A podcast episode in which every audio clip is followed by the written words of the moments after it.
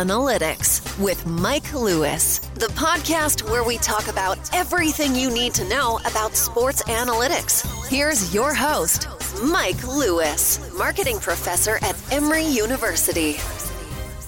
Hey, welcome everyone. Welcome to the Fanalytics podcast with Mike Lewis and Doug Battle, uh, brought to you by the Emory Marketing Analytics Center. We are continuing our series of essentially forecasting the NFL season based on a new quarterback performance metric called QB wins.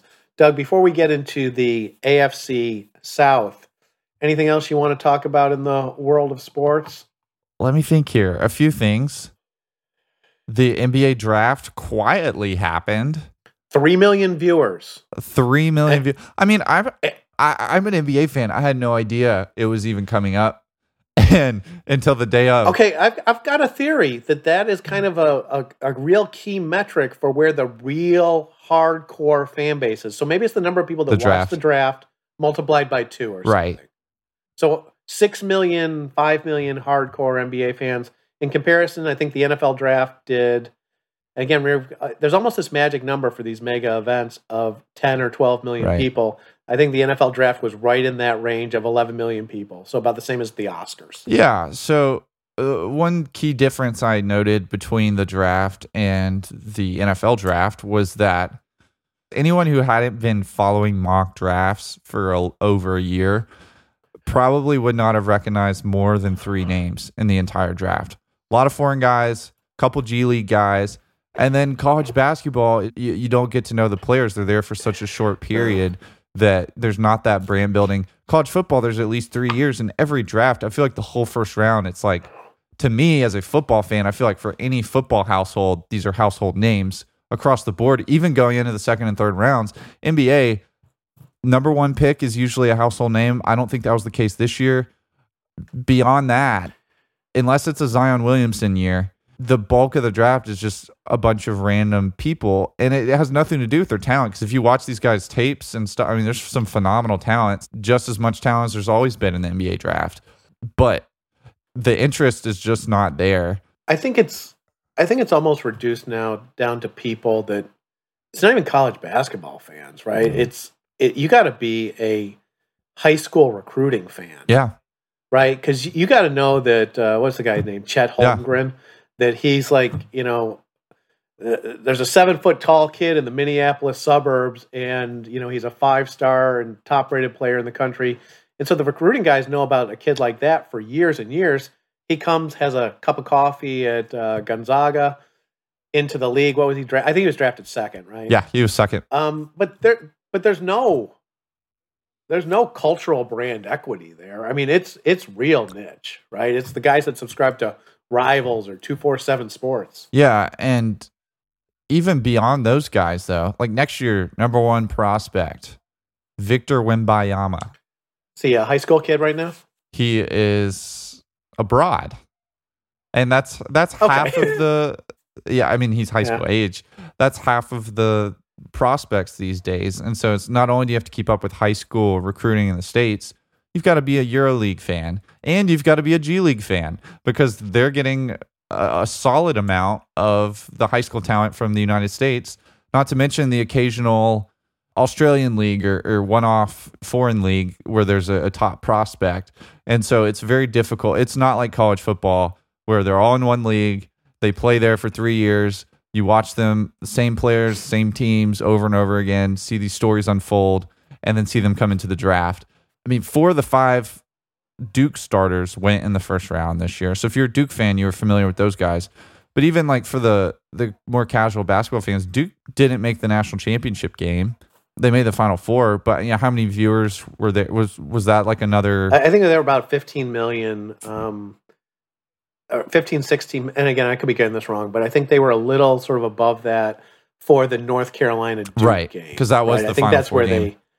That's kind of where they peaked. Yeah. So anyway, uh, the NBA draft becoming a non-story. I feel like that used to be a huge story, like the type of thing where we would do a whole episode making predictions, just like we do for the NFL every year. Like it's, I'm with you, and in some ways, it's like the NBA has chosen this kind of strange path now, where they're all about social media and some celebrities, but the NBA obviously cares more about international than it does the states. Right. You know, that's their long-term play.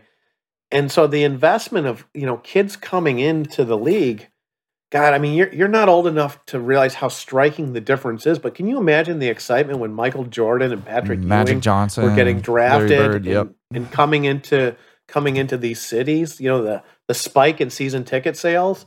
And now the NBA draft seems to be rapidly fading towards the level of like the MLB draft. Right. of- right. It's not it's not inspiring hope. You No. know, I mean, if you had the first or second draft or you had a top five pick this year, do you think that's going to catapult your team from wherever they were at to being a title contender? Well, I think I- the answer is no. Well, I will say this though. Yeah. I mean, if you're just being purely rational, it's more likely for that to happen in the NBA draft than the NFL draft. Because NFL, you've got 22 starters. NBA, there's just five guys on the floor. You you draft two. Like some teams have two first round picks or two lottery picks on any given year. You draft two future All Stars in one Yeah. draft. Your team can go from bottom feeder to. I mean, we we've seen over the years. Oklahoma City Thunder. These weren't in the same draft, but Kevin Durant, James Harden, Russell Westbrook, back to back to back. Uh, Golden State Warriors, Steph Curry, Klay Thompson, Draymond Green.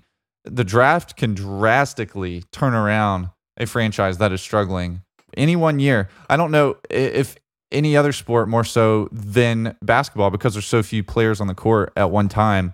And so there actually is more potential for a turnaround and, and that hope of a turnaround with the NBA draft. And yet there's so much less excitement than a league like the NFL. Yeah, and you know, it, I mean, and part of it is too that we've moved away from these guys being finished products, right? When Michael Jordan hit the floor for the Bulls and whatever that was of something like 84, Right. Jordan might have been the best player in the league the moment he stepped on that floor. right? Yeah. Um now these guys are even if they're going to be future all-stars, they're almost like developmental prospects. Yeah. You- Right, I mean, that even the- you like a, if you draft a Giannis Antetokounmpo, Yeah. it's The finishing school aspect of the college game is gone. mhm. Right? Yeah. No, I, I agree with that. Um, so that that's a big non-story to me. Uh, NBA NBA offseason is always fun though, and July first is right around the corner. Kyrie Irving drama, another Kyrie Irving saga. It seems like every year it's like, oh, the Kyrie Irving saga. It's never ending. Got to get a Kyrie Irving jersey for myself. I just don't know which team to have on it. Yeah, you know? you might as well just go ahead and get you a Lakers one because that's where the rumors are right now. Kyrie to the Lakers. Kyrie to the Lakers. that partnership has worked well in the past. yes, it has. And it will be ironic because I, I want to see Durant go back to Golden State and Kyrie go back to uh, LA and just basically as a symbol of those two players realizing, okay, I thought I could win without a super team. And then I made a mini super team and then it didn't work. And I'm just going to go back to the whole super team thing to win some easy rings. But no, I don't actually want to see that. I like the balance of the league this last year, last two years, and I'd love to see that continue. Nevertheless, lots of NBA drama around the corner. Hope for teams to turn things around or take it to the next step. I've seen all kinds of Lakers fans throwing out scenarios, but even like Atlanta Hawks fans in Atlanta talking about Murray from San Antonio potentially putting together a package with a lot of first round picks to bring him in. All kinds of scenarios being thrown out left and right, rumors, watch bombs on Twitter. It'll be an exciting time for NBA fans in July. It's always kind of interesting. You know, one of the things that we've a little bit of a look ahead, and the data is being processed right now, is our annual Next Generation Fandom Survey. And and we didn't talk about this, but it's uh, you know looking at that survey data, especially looking at younger people, and I do count you as a younger person, Doug. As uh, I appreciate that. Not everyone does.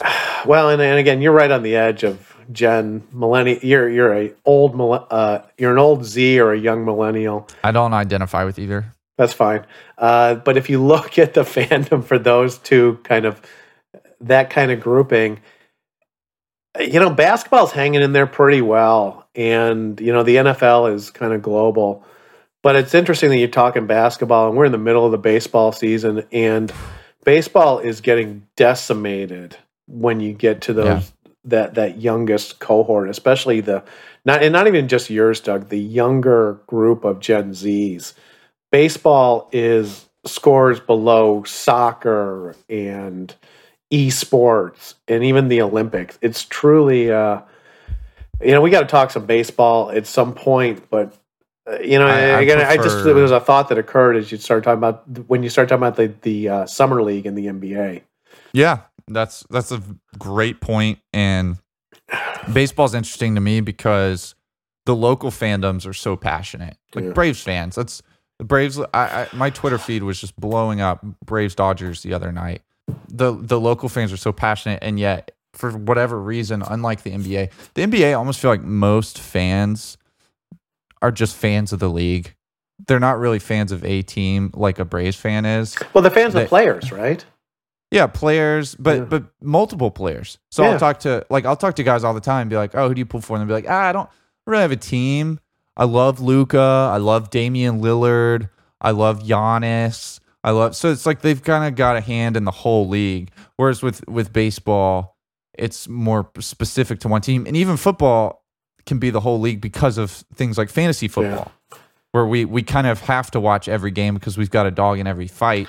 Baseball I know that there is fantasy baseball. I know there are people that play it, the hardcore baseball fans, but f- for whatever reason, it has a much more local draw where the passion is there. The, you go to Braves Dodgers the other night, the passion is absolutely there. Same passion you'll see, and maybe even more passion than probably more passionate that game than any regular season NBA game. And yet, at, at a national scale, it becomes a non-story. The it's not as capturing to journalists there aren't the big name brands as far as players that there are in the NBA. And the NFL, of course, as we know, is just a whole nother level. Yeah, yeah there's no there's no Reggie Jackson at this point. Um, right. Okay. Uh, so Doug, let's get to our They core. need steroids. Yeah. they need uh, they need 70 home runs a year, right? yeah. Uh, okay, so that's uh, you know, the funny thing is we laugh, but there's got to be some truth to that. That uh, Okay. Hey man, I grew up with Mark McGwire, Barry Bonds, Sammy Sosa. I thought those guys were all deities, and I don't know. I don't know how different my experience as a fan would have been as a kid if if those guys had been hitting regular numbers and looking like human beings out there. No, very different, right? Very different if it's 35 home runs versus 70 home runs. You know, there's uh and again it, it was unbelievable. It was spectacular. I think yeah. that we crave something spectacular. And NBA, you get that like LeBron James and what he's done at 37. I know neither of us are like huge LeBron guys, but there is this level of and the NBA used to have a marketing campaign. It was like NBA where blank happens and be like, where amazing happens was kind of the most usual one. But we want to see something amazing. We don't want to see a one to nothing baseball game that was uh, walked in after bases loaded from other walks or the pitcher hitting the batter or something. Yeah, like, I feel like we are going down a rabbit hole because we could talk. You know, we we got to get back to this, and we'll get back to it. But we, can, we there's too much we of will. a rabbit hole on where what baseball needs to do. Okay, so Doug, yeah, our yeah. topic today Steroids. is the AFC South. Now, last time we talked about the AFC North, and that is that's my favorite division as a marketer going into the season with uh, you know, uh, Deshaun Watson going to Cleveland, Baker Mayfield leaving Cleveland, uh, Joe Burrow, you know, whatever he's going to do at Cincinnati's fur coats, diamonds, tattoos, cigars, you know, who knows where it goes. A quarterback, a young rookie quarterback in Pittsburgh taking on a journeyman, um, and then, you know, Lamar Jackson playing for a contract. That's the most compelling. I tend to think the AFC South might be the least compelling set of quarterback narratives in the league. But even then, as we dig into these teams, there's some good stories. I mean, the NFL quarterback is, we're just talking about baseball. I don't know that there are any baseball narratives as good as the average NFL quarterback narrative storyline. No. Going into a season. And that's what no. that league has got to figure out. Yeah. Also the the AFC South is at a disadvantage because they're dealing with two new franchises and one relocated franchise. There's really there's only one historic NFL brand in that division, and that's the Indianapolis Colts. who, by the way, were the We're Baltimore, the Baltimore Colts. Colts. Yeah. and so it's a completely relocated and created division. it's not very spread out. There's not a lot of history. I mean, you know, never move your, almost never. You know, I was going to say never move your franchise, but then I was thinking, well, there was a Minneapolis basketball team that went to Los Angeles and things worked out. They've done okay. But in general, don't move. I mean, the idea of going from you know number one, uh, my the team I'm projecting to win the AFC South are the Tennessee Titans. They moved from the Houston market of you know Houston's probably a six million person market to essentially the Nashville market, and they end up being ranked. So they've been they've been great the last couple of years. I think 11 wins, then 12 wins uh, home field advantage. I think in the playoffs last year or, or close to it. Um, I you know what I, I should never I should never go by memory. They had a really solid season last year. You know, in the in the fan base rankings, number thirty one. So even after a couple of decades, I think in Tennessee, they they have not gained any traction. And I got to think if they were the Houston Oilers still, they'd be in a much better position in terms of marketing with the legacy of Earl Campbell and know Bum Phillips and some of the kind of the good stuff. The the Houston Oilers would rank higher than the Tennessee Titans or the Houston Texans. Yeah. So that that was a lose all around, long term. Okay, so Doug, the AFC South, Tennessee Titans, I'm projecting them at 10.3 wins. Okay, so again, one of the better records in the league. But I got to tell you, I don't like Ryan Tannehill. You know, when I look at the numbers, he comes across as a pretty average guy. So if I look at the QB win stats on Ryan Tannehill, 1.36 positive in 2019, 1.2 positive in 2020, minus 1.1 in 2021, even though the team won 12 games and lost five. That's a really interesting position for a team to be in. It is. I'm actually surprised that the data has Tannehill in the positive for a lot of his career. 1.36 2019. This is in, in Mike's QB win statistic or metric. Uh, 1.19 2020. And then, of course, 2021 took a significant step back to negative 1.14. But Tannehill to me has always, it's always felt like the Titans are a Super Bowl team if they have an elite quarterback, and they just don't. And Tannehill's the best they can do. And every year, no matter how good the record is, it feels like come playoff time, it's going to come down to quarterbacks. Put Tannehill against an elite quarterback on the other side. Tannehill might throw some interceptions. The other quarterback might make some unbelievable plays. That's the difference. It's time in and time out in the NFL. And so to see him, I guess, I don't know, average, I guess, like over the last Little two seasons, it would, yeah, a little above average is a little bit of a surprise to me. But that, that gets back to the NFL. Average doesn't always cut it. Okay, well, Doug, I mean, you need me- elite if, if you're you a- one if you're one Super Bowls. Let me give you a fun fact about the Tennessee Titans. And, and again, I'm going to call this an internet fun fact because I got it from the internet, so I don't know how true it is. The Tennessee Titans will have the most expensive quarterback room in the NFL next season Excellent.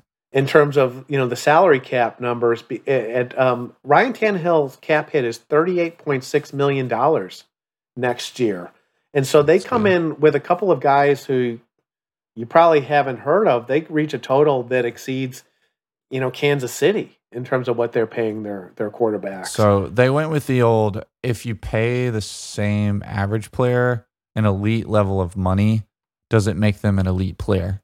Well, Tannehill's contract signed before 2020 was 118 million dollars, and so to me, this is like the the key to the NFL, the the impact quarterbacks have on winning, and the way the NFL quarterback salary market works, where if you've got a guy that's above average, you're going to have to pay him a near record deal. Oh, yeah. just Every time. for for whatever reason. So you're talking about four year, 120 million dollars over four years for a guy that I think most NFL fans would say is just a guy. Right. I don't know why we don't see more leagues kind of going, okay, this is a guy. We're not going to pay him that premium number. We're going to draft. I mean, let's draft a first round quarterback and a second round quarterback and see Yeah. what we can actually develop, right? I mean, Yeah. maybe you take a Yeah. third round quarterback every year and just kind of hope that you of catch that lightning in a bottle. Yes, I agree as far as the NFL tending to overpay average quarterbacks. I think back to Joe Flacco. He won a Super Bowl, by the way. I think of great- Trent Dilfer. And, Okay, and- and so I think we're talking about the same Oh, thing. right? Yeah, Joe Flacco, Trent Dilfer. I remember people thought that about Eli Manning, although I still hold my case that you can't spell elite without Eli. He had a great But Wonderlic score. Remember? That that's a, that's a whole nother podcast. Um, Cousins, Kirk Cousins was a guy that has had a pretty average career and got paid really well. Some teams just feel like they just need a quarterback. Also, with Tannehill, this is kind of the classic example. And we talked about this last week with a potential scenario for the Baltimore Ravens, not putting Tannehill and Lamar Jackson in the same class. But if like the Titans are finally a playoff team with Tannehill, and they've got a lot of other good pieces, and they feel like you know as long as we don't screw up the quarterback position, we're going to be in the playoffs. We're going to be competitive for the next however many years. And yet, you kind of know deep down they don't have an elite quarterback, they're not going to be winning Super Bowls, and that's the ultimate goal. okay. Uh, teams like the Titans often end up in a predicament where they're like, they either pay a guy like Tannehill or lose him, and all of a sudden they go from being a playoff team to I was going to say lottery pick team NBA terms. You know, it's it's almost being a- like you know, as your generation might say, a FOMO situation, right? yeah, A fear of missing out of what you got a guy like Tannehill or, and again, I- Kirk Cousins is, you know, I think the poster child for what we're talking about. I actually rate Right. Cousins a little better than I think yeah, a lot of Yeah. fans do, but you know, and again, this is where the Ravens are going to come in of like the fear of pushing off a guy. And again, so if you're a Tennessee fan and your team just won 12 games and the year before they won 11 games, and then your team trades away or drafts a young quarterback, does that seem kind of funny to, to you? I mean, it's like, what, what's actually going on here? Um, if you don't Yeah. pay the guy and you let him leave and you try and get a different journeyman in there, it, it feels like a dangerous situation for a general manager. I think that the fans are going to rebel. right. It Yeah. does, and so I, I think teams like the Titans end up with their hands tied in a sense, and end up in these situations where they have a borderline Super Bowl team and an average quarterback who no one feels like will get them there. We've seen it happen from time to time. I remember Nick Foles won one with the the Philadelphia Eagles a few years back. Rex Grossman failed to win one for the Bears Oh, with the Bears. mean, yeah, I, I do. But Yeah. you got you get the right defense and the right pieces. You can at least get a shot there. Overwhelmingly, having an elite quarterback is the formula in the NFL. And when you marry yourself to a guy, especially when you pay someone elite money, where you're tying up your cap space, who who's playing at an average level, that can that can put a ceiling on your team and Well- how far they can go. Okay, here's your next question. So I think Tannehill's deal goes through 2024, which means that it's time to start thinking about an extension. No, Uh, okay, let's say I, I got the Titans projected at 10 wins, winning the AFC South. He gets you 10 wins. You got to extend him, don't you? You're, that's you're like how it works. That that's how people behave. I don't think that way. I wouldn't.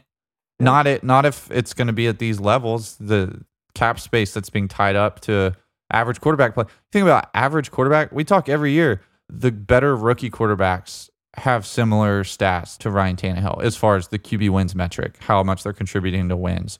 So you could have a rookie contract that's a fraction of the price of what you're paying a guy like Tannehill for someone that has the upside to become an elite quarterback, yeah.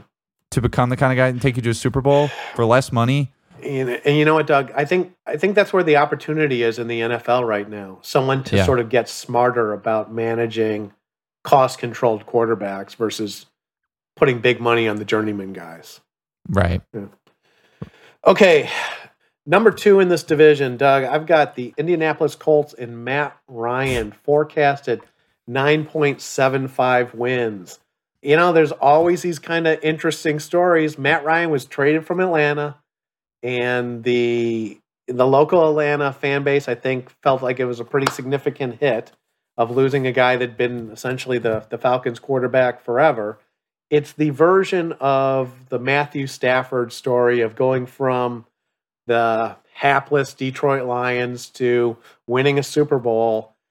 Can Matt hmm. Ryan come to Indianapolis and get them over the hump and turn the Colts into a deep playoff run at least. I would say the difference between Matt Ryan and Matt Stafford is that Stafford is 34 years of age, so I guess 33 going into last season. Matt Ryan is 37. Yeah. So he's up there. He's getting close to Tom Brady, Tom Brady levels, LeBron James levels. Not playing at that level though.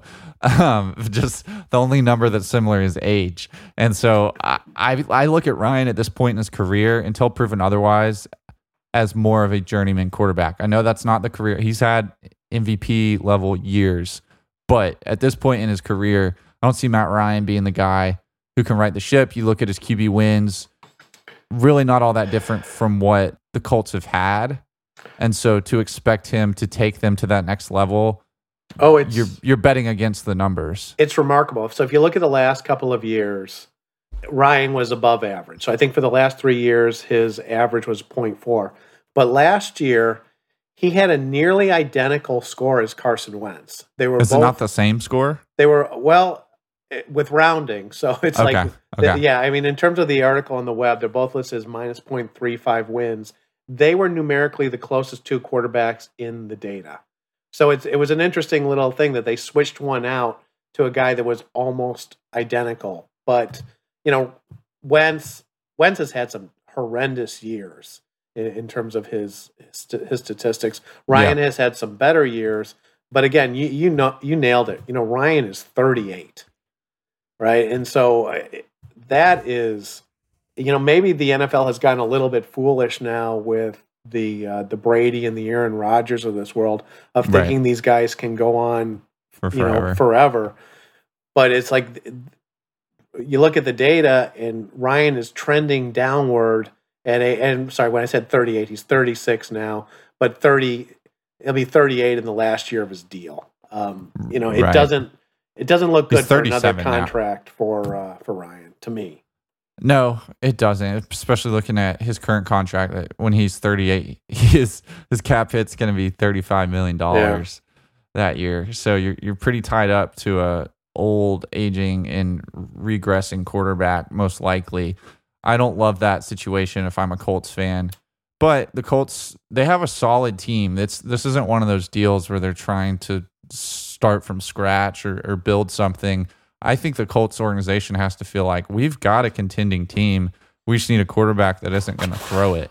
Not that was of course metaphorical. Um, probably not the best choice of words, but Matt Ryan is is going to hand the ball off well to Jonathan Taylor and uh, make make the easy throws. And he's a smart guy, and he's a leader, and he's a guy who's been there. So I think that's probably more the rationale of the Indianapolis Colts organization. I think the fan base is probably echoing those thoughts to themselves to give themselves what every fan wants, which is hope. So number one and number two, and this is the problem in the AFC South. I think our discussion just suggests that these teams are playing it safe. There, Oh, yeah. there, there's not a lot of. There doesn't seem to be a lot of quarterback upside or quarterback excitement at, at the top of this division, and you know if there's not that quarterback upside and excitement, there's not going to be that team upside and that fan excitement, and so this Yeah. feels uh, you know my media narrative grades on both of the uh, you know i think i have had the titans at a d and i've got the colts at a c or c minus. They they strike me as kind of local stories at, at best. I mean there's Yeah. some potential if the colts go on a run and matt ryan finds a fountain of youth but it would surprise me It would surprise everyone, I think. But I, I going back to Matt Ryan's age with the Colts, it reminds me of I saw a video earlier this week, and it was like NFL noteworthy NFL players. I think they used the term legends, but that was a little bit of hyperbole. F- playing for teams you forgot they ever played for, and it was Michael Vick for the Steelers um, Brett Favre with the Vikings, Fred Taylor for the Patriots, Randy Moss for the Tennessee Titans, Chad Ochocinco catching a ball for the New England Patriots. All it was so jarring and weird to watch. But back in time, if you rewind, any one of those acquisitions at the time, like when the Patriots got Chad Ochocinco, they were saying, "Is this the next Randy Moss situation?" Where where he comes back to elite form now that he's in New England under Belichick. I'm sure that Pittsburgh Steelers fans, when they acquired Michael Vick, were thinking Super Bowl. We're thinking this is the this is going to be the peak of his career. And so in hindsight, those all are silly where you look at it and you're like, well, obviously Michael Vick wasn't going to win a Super Bowl. He'd already been to the Falcons, then prison, then the Eagles, and then the Steelers for however long he was there. But at the time, fans love to have hope. And I think with Matt Ryan, you start, you look at it and you say, hey, he was in the Super Bowl a couple years back. He was playing MVP level a couple years back. This could be where he cements his legacy in Indianapolis. That's probably what Colts fans are telling themselves what Colts brass is telling themselves, and we'll see what what unfolds with Matt Ryan. A couple years, he used a couple years back, like three times in that, which I think should be the warning sign that this is not going to work out, right? Yeah, it's not what you want to hear. It's in, not in what you want to hear. Yeah. Okay, Doug. At number three, and, and like I said, this is a this is a tough division. This is a division that needs some needs some glamour, needs something well, they've got the big name here. Well, they've got. I, I don't know. Is it is it is it still it a, big a year name, ago, or has that? Does the name does the luster wear off really quick? So the Jacksonville Jaguars and Trevor Lawrence, football Jesus, right? Has the luster completely faded after one? This was one year. This was the LeBron James of NFL prospects. I've heard his name since he was in eighth grade.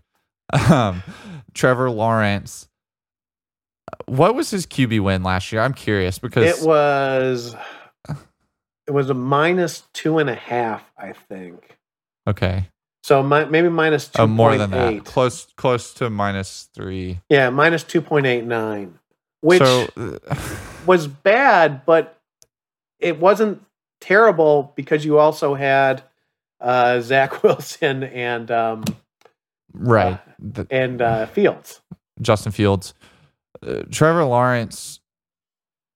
First off, this that that whole number, like with Lawrence being a near minus three, and kid for the Patriots coming in at a close to zero, close, close to break even, Mac Jones. It makes me question whether you know how how well we're leveling out these situations here because it's hard to imagine Trevor Lawrence going to the Patriots and them actually losing three more games or yeah. two more games. Well, and again, I, you know, I got to think that the one flaw in this is the separation from the quarterback and the coach, right? And that right. that's going to be the kind of the key thing. The thing that I can never you can that no one can really tease apart is because yeah. again, Belichick versus and, and look, I know a lot of people that aren't from you know, probably almost everyone in the Southeast Conference region, uh, region dislikes the guy because he left Florida, and the rest of the SEC always hated Urban Meyer. Mm. But that Urban Meyer season in Jacksonville was truly something to behold. Yeah, it was a train wreck. I mean, you know, assaulting players, um, whatever the situation was in the the bar with the, you know grinding on the young woman in the bar. I mean, he. I cannot imagine a scenario where that maybe Lawrence and uh, Mac Jones were essentially the same level, and Meyer's distraction is entirely responsible for for lowering that score to something. And again, that's the sort of challenge in this kind of thing of forecasting the future. Um, yeah, I I could see Meyer as the next step in his career, just getting into politics. Couldn't you see that happening? I got to think that career is over at least for a year. But yeah, yeah. Um, Trevor Lawrence is kind of a perfect example of what I was saying earlier about the NFL versus the NBA with the draft. There's the NFL, there's this enormous amount of hope every year with these really lowly franchises that have uh, realistically no hope of turning things around in five years, in a five year window. Maybe five years from now, things can change. But you think about the Detroit Lions years back when they drafted Stafford, that fan base felt like they had won the Super Bowl. They felt like, okay, now we have our quarterback we're good to go. I think the same with Jacksonville. I think the same with the Indianapolis Colts when they drafted Andrew Luck. Where the, the fan base feels like we've got the guy. This guy is clearly he's going to be the elite quarterback for the next ten to fifteen years, and we're set. We just got to build around him. And the problem with the NFL is if you don't have an offensive line, if you don't have a defense, think of how many drafts it takes just to build a good offensive line. If if the truly elite linemen are going in the first round, maybe early second round, it, by the time you draft five guys, your first couple guys are off their contracts and you're having to re-sign them. And and and so teams like the Jacksonville Jaguars have so much work to do that just drafting a player like Trevor Lawrence isn't likely to turn around in one season their wins. And in this case, statistically actually cost them some wins. So long way to go for Jacksonville. Mike, you have them at 7.1 wins this year. What Yeah. do you see changing for the Jacksonville Jaguars? Okay, so there's the other thing that is probably underappreciated in the NFL is how much you know because I think we always focus on sort of specific data points, but the NFL really does have a system in place that churns teams, right? That that and again, you know, statistically, you call this reversion to the mean. Uh, in sports, we Mhm. think a lot about the term of competitive balance. So if you've got a Mhm. bad team, well, guess what? A bad team, you don't have to pay a lot of, you know, bump ups in contracts. You don't have, you know, you don't have a lot of coveted free agents. You also get to draft in the NFL draft. I mean, you just think about what this is. So the the top team in the league gets the first guy, the best Mhm. team in the league gets the 30th or something, right? And so and this goes on and on. And so uh, the other there's other and also a scheduling issue where the last place team plays more of the other last place teams. And so you've got this natural these structures in place that bump teams up. Now it's interesting when teams end up being bottom dwellers for a long time. But I think the natural thing is you do tend to see something like, oh, you know, you five, six win team gets a little bit better, makes a Mhm. over a couple of years goes to run to the playoffs, and then kind of cycles back back down. So there's a pretty healthy adjustment. So you got to remember what I'm doing in this forecast. It's changes in the quarterback, and it's also sort of looking at how NFL teams tend to evolve on a year to year basis. So the Jaguars get a big bump up in terms of the competitive, uh, call it a competitive balance mechanism bump up. And I am forecasting that Lawrence does better than that minus 2.89. And that's where it's almost like I feel like I got to apologize because I'm trying to do this based on the numbers. But with a guy like Lawrence, with coached by a guy like Meyer, all I can really do is look at the data and go, hey, these other kind of top of the draft quarterbacks, they tend to, you know, maybe they start out as a minus one and then they get to a zero in the second year or they get to a Mhm. one. It, it, so it's like uh, there's almost this bias of I'm, I'm going along with the Trevor Lawrence narrative rather than just purely looking at the numbers. 7.1, I agree with you. That sounds like a lot for the Jaguars, Yeah, it does. but it's a 7 I and think if- 19, right? It's not. if if the Jaguars go seven and nine, I think that fan base feels like we've got we're onto something. We've got something here. Well, and let's you not wanna- forget about. you want to place a little the- side bet on that one, an over under on this? I don't know what our I, bet would I would bet against it. I would bet against it. Yeah, I would bet against it. We'll, okay, we'll talk about so, this off the so air. you- I don't know what the stakes are, but you got if the Jag if the Jags gets seven wins or more, I win something. Six wins and under, you're winning something. All right. Well, it's going to be hard for me to pull against them because Travon Walker, Georgia Bulldog. Let's not forget about Okay, the, and the there and there you go, right? a So defensive was- lineman can make. You know, the the top defensive line prospect now joins Jacksonville, right? Right. Yeah. That's gonna that's gonna at least be a plus three for them. So I say that in sarcasm. Um, that's always an interesting one. That's that's another another podcast for another day. But drafting a lineman or a pass rusher number one and, and feeling like okay, this is going to turn our franchise around.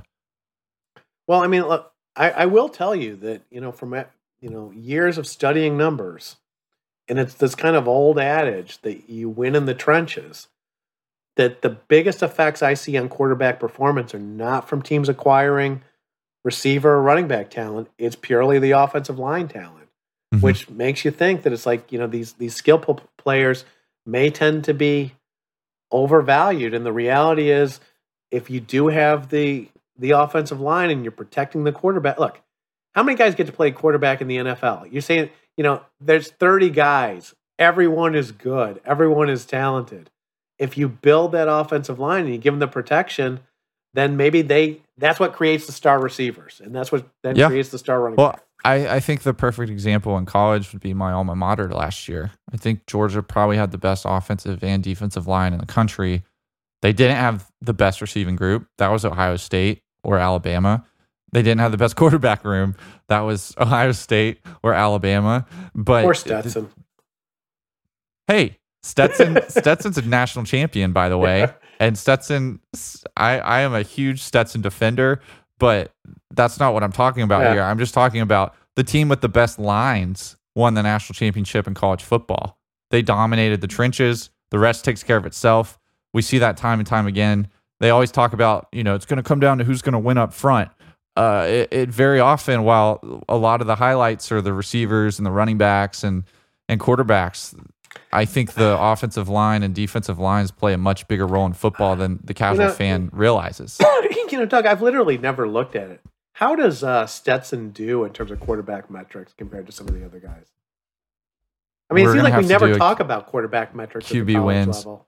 No, Stetson's done statistically great at Georgia. As like if you're comparing him to other Georgia quarterbacks, Well, like He's- what was a, he's like, efficient. how was his touchdown to interception ratio? Right. I mean, that's a that I think that's a real. I mean, in some ways, on on all this stuff, touchdown to interceptions is like the simplest metric that gets you the farthest. Stetson Bennett, 2021, 29 touchdowns, seven interceptions. That's okay, how about elite. the Alabama kid? Bryce Young? He's gonna have way more touchdowns. Yeah, so he has a 47 touchdown to seven interception. Okay, So, but but it's, it's a very twenty. different. What'd you say it was twenty-seven to, to seven? 29, 29 to 29 seven? I bet you Stetson compares. You know, Bryce Young is kind of off the charts on that, but I bet you Stetson compares real favorably. You know, Well, that that, that might be a top five kind of ratio in the Power Five. You asked about Stetson Bennett, how he compares number wise. We compared him to Bryce Young, but like I said, this is a, a very different offense, a different system. Here's how Stetson Bennett compares to Georgia quarterbacks. QBR, you got guys Matthew Stafford, Aaron Murray, Jake Fromm, Justin Fields, Jacob Eason, David Greene, DJ Shockley. Last season, Stetson Bennett had a higher QBR than any of these quarterbacks ever had in a single season at Georgia. Period. Yeah, He also Yeah, passed for more yards this last year than Jake Fromm Justin Fields or Jacob Eason ever did. That's three five star quarterbacks and three guys who are currently on NFL rosters or, or have been in the NFL at some point in their career. That's that's more yards than they ever did in a single season at Georgia. That's Stetson Bennett. That's his first year. By the way, last year in the spring game, four snaps. Four snaps in the spring game. Very little reps in the offseason with the ones. No chemistry at all. That's how he performs. And there's still this this notion of he's the liability. You know, he's holding Well, he's he's the weakness this- for that it's team. this cognitive bias, right? Of that we anchor on something where you know Trevor Lawrence is this superstar. So anything good that happens at Clemson is Trevor Lawrence. Stetson Bennett is this gritty walk-on great story. so anything good that happens to Georgia is because of the offensive line and the running game, right. etc. It's uh Right. Well, I'm glad I had the opportunity to defend my guy because I, I will stand by Stetson Right. Bennett. I hope he makes. Um, I, I hope his. Uh, you know, from some of the stories that have gone over some of these NIL deals, like good. I think they're saying the Tennessee kid's getting seven or eight million dollars. I hope Stetson's th- getting a ten million dollar package this year, which will be the kid won- highest he makes as a professional quarterback. Right? Oh, of course. Stetson Bennett won Georgia their first national championship in 40 plus years. He's going to be taken care of financially. I have no questions about that in the state of Georgia. Okay, Doug, last place in the division. And I think this was my lowest overall forecast across the league. The Houston, Texans, and Davis Mills at 4.9 wins. This is a little bit of a tough one because I don't feel like I know a lot about Davis Mills, um, which The one, th- which speaks to sort of the again the lack of publicity that gen- generally occurs in the AFC South. Davis Mills was a rookie last year with a 1.2 QB win score. That score is not actually awful for a rookie, and it's kind of when we think about last year's quarterback class. Do we think Yeah, about yeah. Davis Mills? outperformed our guy Trevor Lawrence, Justin Yeah. Fields, Zach Wilson. So we'll, we'll have to see what becomes of Davis Mills. All I know is that that kid has the longest neck in human history. have you seen his head? No, I. His his neck is like six feet long. It's pull like just type in Davis Mills neck. It's ridiculous. There's a lot of memes where, where people will Photoshop it. Can you can you put that he- on the can you put that on the webpage at www. I'll put it. Analytics? Well, I'm just gonna have a picture of him, and anyone Yeah. that sees the picture will say, "Holy cow, that guy's got a long neck." Uh, but every time I see that kid, that's all I can think about. He's got to if he becomes like a boy wonder for the Texans, uh, Tony Romo. Okay, you know what the for them. challenge is? Because obviously, as I pulled him up, he has an incredibly long neck, which means there's this real tendency for the the public, which are truly great people, to do a little photoshopping and make his neck even longer. Well, So they it's do, hard for me to figure out the real one. there on Twitter there there will be threads where it's Davis Mills neck, but with each tweet it gets longer and it'll be the same picture and they'll like make it longer in a thread by like one inch every single time until he's a complete giraffe. But they've got to come up with some nickname for him if he becomes boy wonder for the Texans. Davis Mills is the longest neck in NFL history. I stand by that. And hey, if he's successful here, if he's if he has a Tony Romo career, boy wonder out of nowhere, uh, outperforming all these guys who were so highly touted like Justin Fields, I think we're going to have NFL scouts not only measure hand size, but measure neck size. and be saying, hey, that's there's something to it. There's some magic in there. Don't know what it is, but maybe it's the vision, maybe it's the the mobility, the ability to scan the field. I don't know. Yeah, okay. and I think there's you know, like it's it's a league that's a I mean, there's obviously kind of this herd mentality, so who knows where that goes. The Houston Texans are in some ways the worst team to talk about going into 2022, I think, because they're a team that feels like they're just taking a year off. I mean, even when they were looking for a new head coach, I think they signed, you know, they, they hired Lovie Smith, but they hired him as an interim coach for a year. I, I can't remember that actually ever happening where at the, you know, during an off season, you just hire a guy as an interim coach rather than go out and find the guy that you want to lead your franchise for multiple years. It truly seems like they're gonna their their quarterback room is kind of hilarious. Uh, Kyle Allen, Kevin Hogan, Jeff Driskel, and starter Davis Mills with Lovie Yeah. Smith as the interim coach. It It feels as seems though- like it's the process, the NFL version. Yeah, I get the feeling it's a placeholder coach, placeholder quarterback, kind of a wash of a season. If you're a Texans fan going into it, it's hard to expect big things or have that hope that football fans love to have. I mean, I, as a Giants fan, the Giants haven't been in the playoffs in 10 years. And I've already started to, to look at things and say, hey, they got a new offensive system. Daniel Jones, he might turn the corner this year. I'm starting to feel like, hey, maybe maybe this will be a fun season. I don't know how Texans fans are able to do that with what they have and the placeholder feeling that their coaching situation and their quarterback situation consist of. I can imagine sports radio in Houston is talking as much about Deshaun Watson's legal troubles and suspension as they are about anything to do with the actual Houston team. Yeah, and for a, a franchise like Houston to finally find a quarterback that is truly elite statistically, and and have this happen, uh, it's a huge setback for the franchise. And I, I think they're probably, I think that front office probably knows Davis Mills likely isn't the answer, nor is Lovie Smith. They're making it through a storm right now, and they're hoping to to position themselves to hopefully acquire another quarterback with the upside of a Deshaun Watson, hopefully some character improvements in the next draft or two. Yeah, definitely. I mean, in some ways, it's in some ways, I guess it's really an interesting division, right? Where you've got at the top of the division journeymen or above average quarterbacks for these kind of solid teams, and they're just trying to they're trying to get over the hump, right? They're just trying to get into the playoffs. And then at the bottom of the uh, Trevor Lawrence, kind of this this. In some ways, Trevor Lawrence is probably what the Houston uh, with I was going to say the Houston Gamblers USFL. No, it's the Houston. again, I'm not even. That's the USFL Championship is this weekend, Doug, and that's always on my radar. Whatever anything happens in that league, but huge, the, huge league. You know, Houston seems to be playing for you know the ability to draft some new elite talent. Uh, Jacksonville is trying to make the transition and help, help their their guy comes of age. And, and so it's like the bottom of the league is trying to develop the superstar quarterbacks. The top of the league has essentially kind of in this realm of maybe overpaying for journeyman guys to try and remain competitive. It's uh it, it's an interesting division, but I don't think it's a fascinating division, right? It's like there's nothing particularly compelling happening anything here. There there's solid stories, but there's no like there's no Tom Brady, there's no Bill Belichick trying to overcome no. Tom Brady.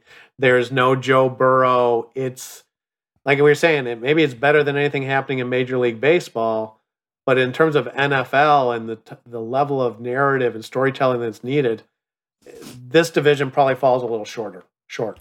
Yeah, you mentioned Tom Brady.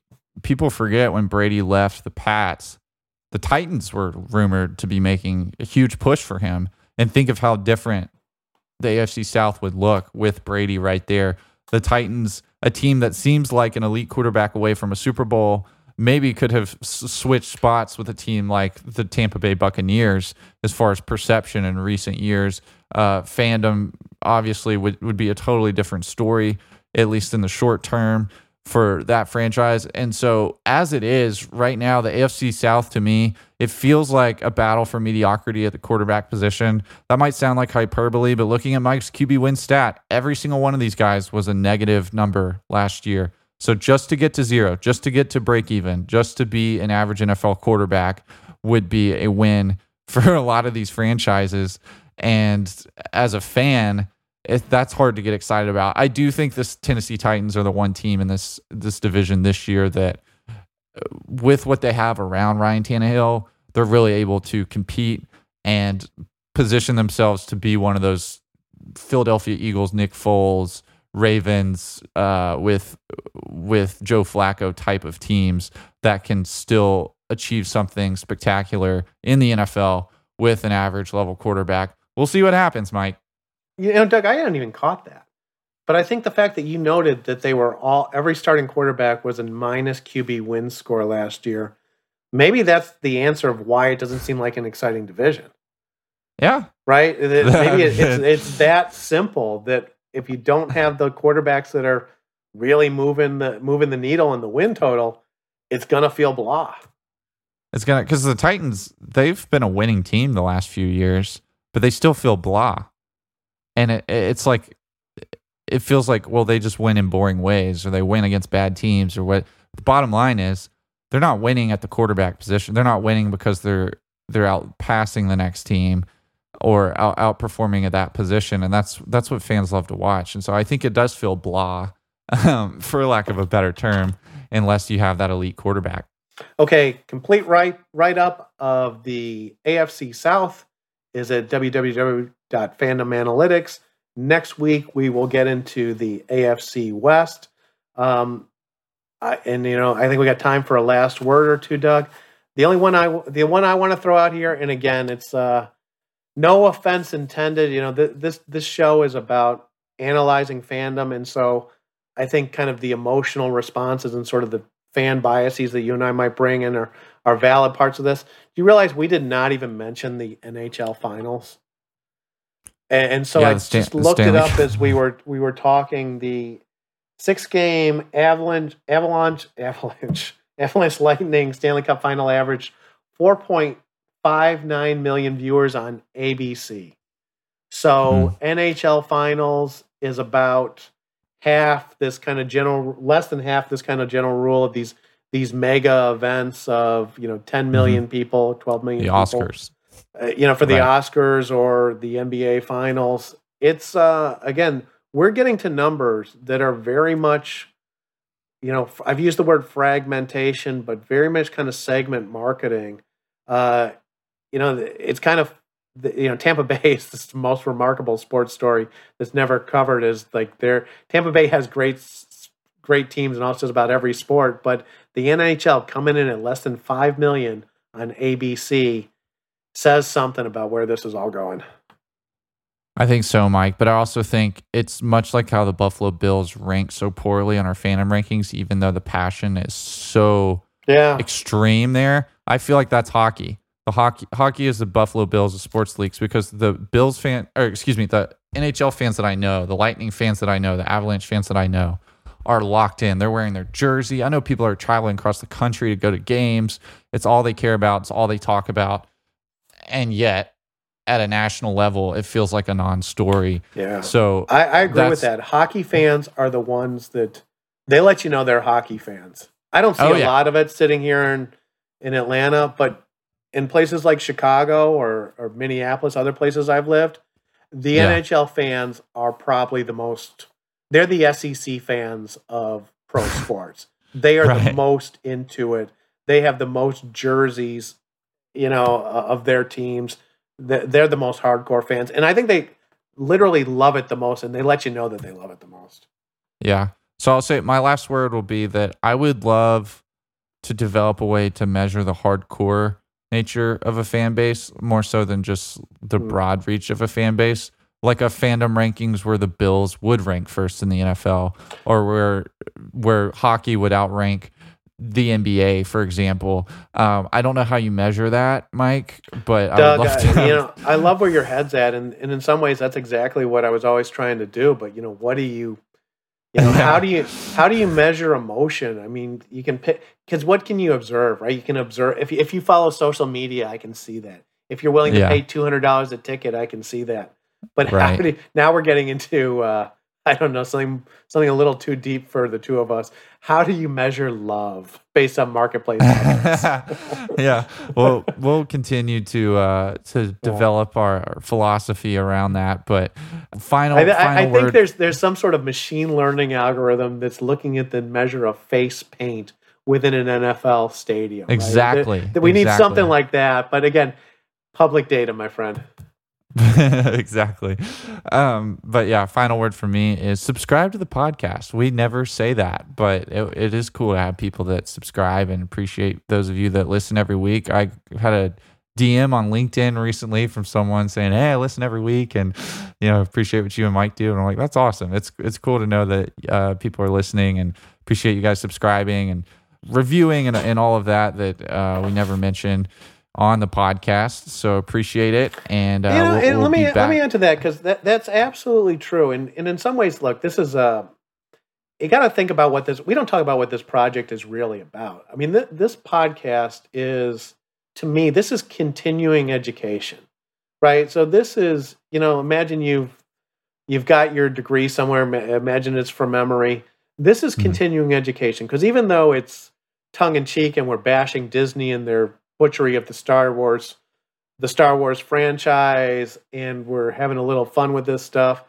Everything we're doing is grounded in analytics and psychology, and you know, so there, there's a solid foundation. So this is you can think of this as this is free continuing education that we're trying to put a decent candy coating on. Um, but yeah, no, no tests, no tests, no papers either. No tests, no kind of education. papers. okay, so with that, thank you everyone, and we'll be back next week with the AFC West.